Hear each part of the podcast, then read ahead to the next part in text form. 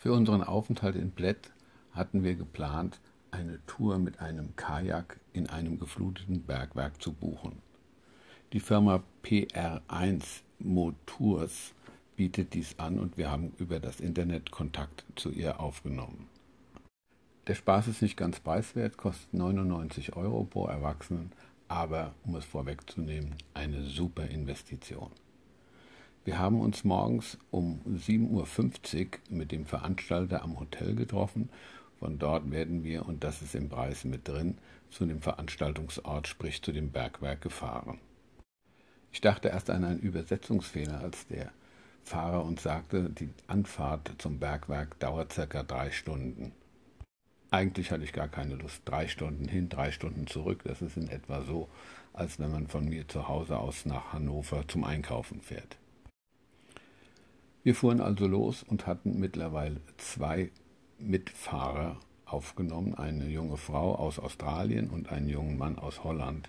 Dann stiegen noch zwei weitere junge Männer ein, die ebenfalls dorthin wollten. Er kam aus Heidelberg und sein Freund aus Bangladesch. Schon während der Fahrt war es recht lustig. Unser Fahrer erzählt uns viel über Land und Leute und wir fuhren über Österreich nach Klanicik bei Metzika. Ich hoffe, ich spreche das richtig aus. Unterwegs hielten wir zweimal an. Einmal zeigte er uns eine Quelle, die sehr mineralhaltiges Wasser hat und zum zweiten Halt ist zu sagen, ein kleines Frühstück war für den einen oder anderen doch nicht ganz unwichtig. Wir saßen an einem kleinen See und haben den Blick und die wunderschöne Luft genossen.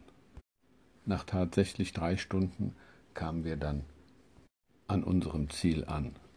Das Bergwerk, in dem früher unter anderem Blei gefördert wurde, liegt aber schon seit einigen Jahren still, da sich die Bleipreise auf dem Weltmarkt sehr stark reduziert haben und das Schürfen nach diesem Mineral nicht mehr rentabel ist.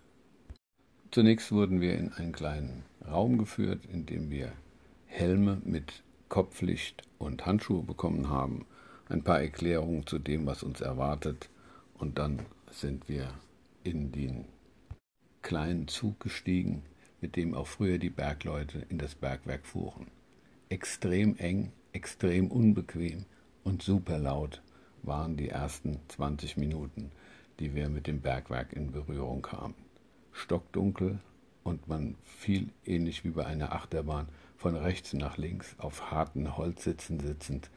Das war schon der erste Eindruck, den man gewinnen konnte, wie die Bergleute wohl damals gelebt haben.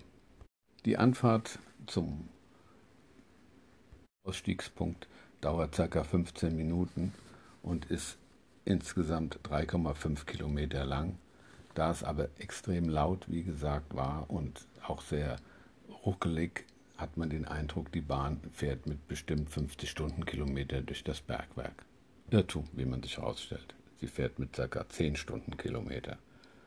Wir stiegen also aus, machten unsere Kopflichter an und stiegen zunächst einmal ca. 150 Stufen nach unten, um in einen Raum zu kommen, in dem wir dann die Arbeitskleidung, sprich die Kleidung bekamen, die wir anziehen mussten, um dann im Bergwerk die Kajaktour machen zu dürfen.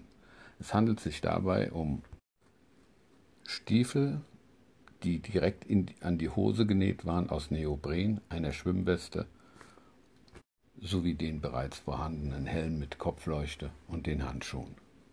Von der Zwischenstation mussten wir nochmals 95 Meter über Treppen hinuntersteigen, um dann endlich in dem überfluteten Stollen anzukommen. Zunächst liefen wir in zwischen Knie und Oberschenkel hohem Wasser durch den gefluteten Stollen, was gar nicht ganz einfach ist, denn zum Teil waren die Schienen noch verlegt und was dazu führte, dass man schnell ausrutschen konnte. Und das wäre natürlich nicht sehr angenehm gewesen.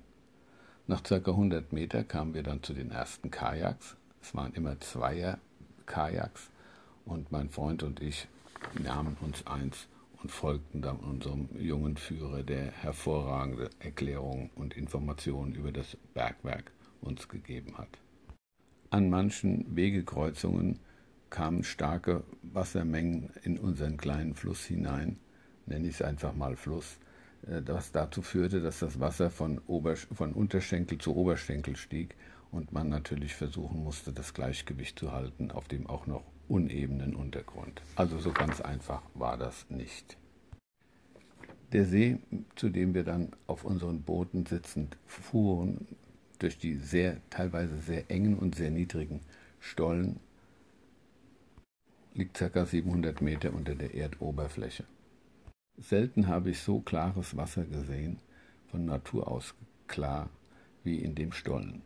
Unsere Kopfleuchten versorgten uns mit Licht, aber gleichzeitig erzeugten sie eine ganz besondere wildromantische, manchmal auch etwas geheimnisvolle Stimmung, denn hin und wieder konnten wir in kleine Grotten ein, uns reinpetteln, die schätzungsweise 20 oder 30 Meter hoch waren und das Licht, das von unseren Kopflampen dann durch diese Hohlräume äh, leuchtete, war schon ganz besonders. Wir hatten 45 Minuten Zeit, uns durch die Gänge und die kleinen Seen selber zu bewegen, was eine hochspannende und interessante Sache war. Es war also rundherum, es war kein Gaudi, es war eine Freude in dieser Ruhe des Berges, das hin und wieder nur durch Paddelgeräusche gestört wurde, sich zu bewegen. Nach Ablauf der Zeit trafen wir uns wieder in einem, an einem kleinen See und unser Führer fuhr mit uns durch einen kurzen Stollen, an dessen Ende uns ein kleiner Wasserfall von circa zwei Meter Höhe erwartete. Wir rutschten also wie ähnlich wie beim Rafting mit unserem Kajak diesen kleinen Wasserfall runter, was natürlich ein Gaudi war und man war doch ein bisschen nass gespritzt. Wir banden die Boote wieder fest und liefen durch das kniehohe Wasser zurück zum Ausgangspunkt an dem Stollen.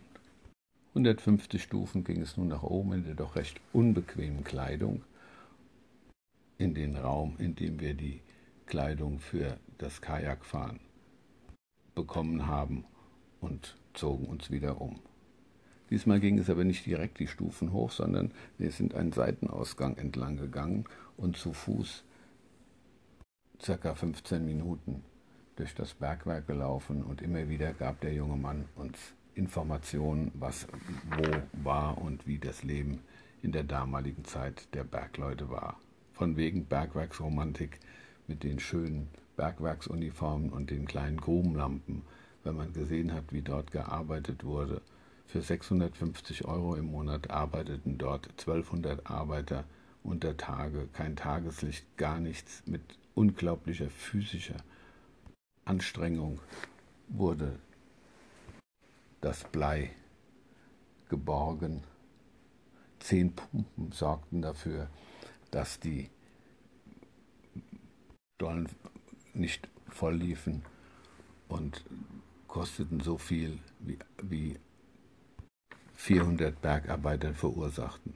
Das war letztendlich der Grund auch, weshalb das Bergwerk stillgelegt wurde. Die Kosten waren einfach nicht einzufahren.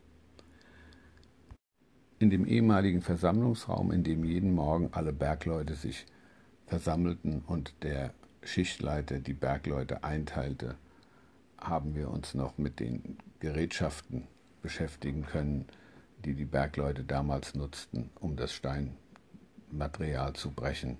Presslufthammer unter der Erde, die 25 Kilo schwer waren, mit einem Höllenlärm den Stein brachen oder Löcher bohrten, in die dann später Dynamit gesteckt wurde, um den Fels zu sprengen.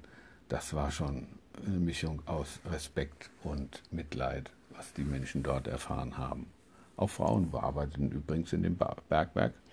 Sie sortierten die Steine nach mit den Mineralien, die dort gerade gefunden wurden. Neben Blei gab es in dem Bergwerk nämlich auch noch Zink. Wir fuhren dann mit der Eisenbahn zurück aus dem Bergwerk ans Tageslicht, wieder laut rumpelnd und hin und her geworfen werdend auf den harten Holzsitzen, erreichten wir nach circa zehn Minuten wieder die Erdoberfläche. Die Türen der Waggons wurden geöffnet und man stand aus dem Stockdunklen plötzlich in der gleißenden Sonne und sah die ersten Momente gar nichts. Summa summarum war es eine ganz hervorragende, geführte und organisierte Tour, die ich sehr empfehlen kann. Es hat einen Riesenspaß gemacht, es war sehr interessant. Es, selbst die Anreise von drei Stunden und die Rückfahrt von zwei Stunden oder zweieinhalb Stunden, weil wir einen anderen Weg gewählt haben, lohnen sich. Und ich kann nur empfehlen, das einfach mal zu erleben, wenn man in Bled oder in der Umgebung ist.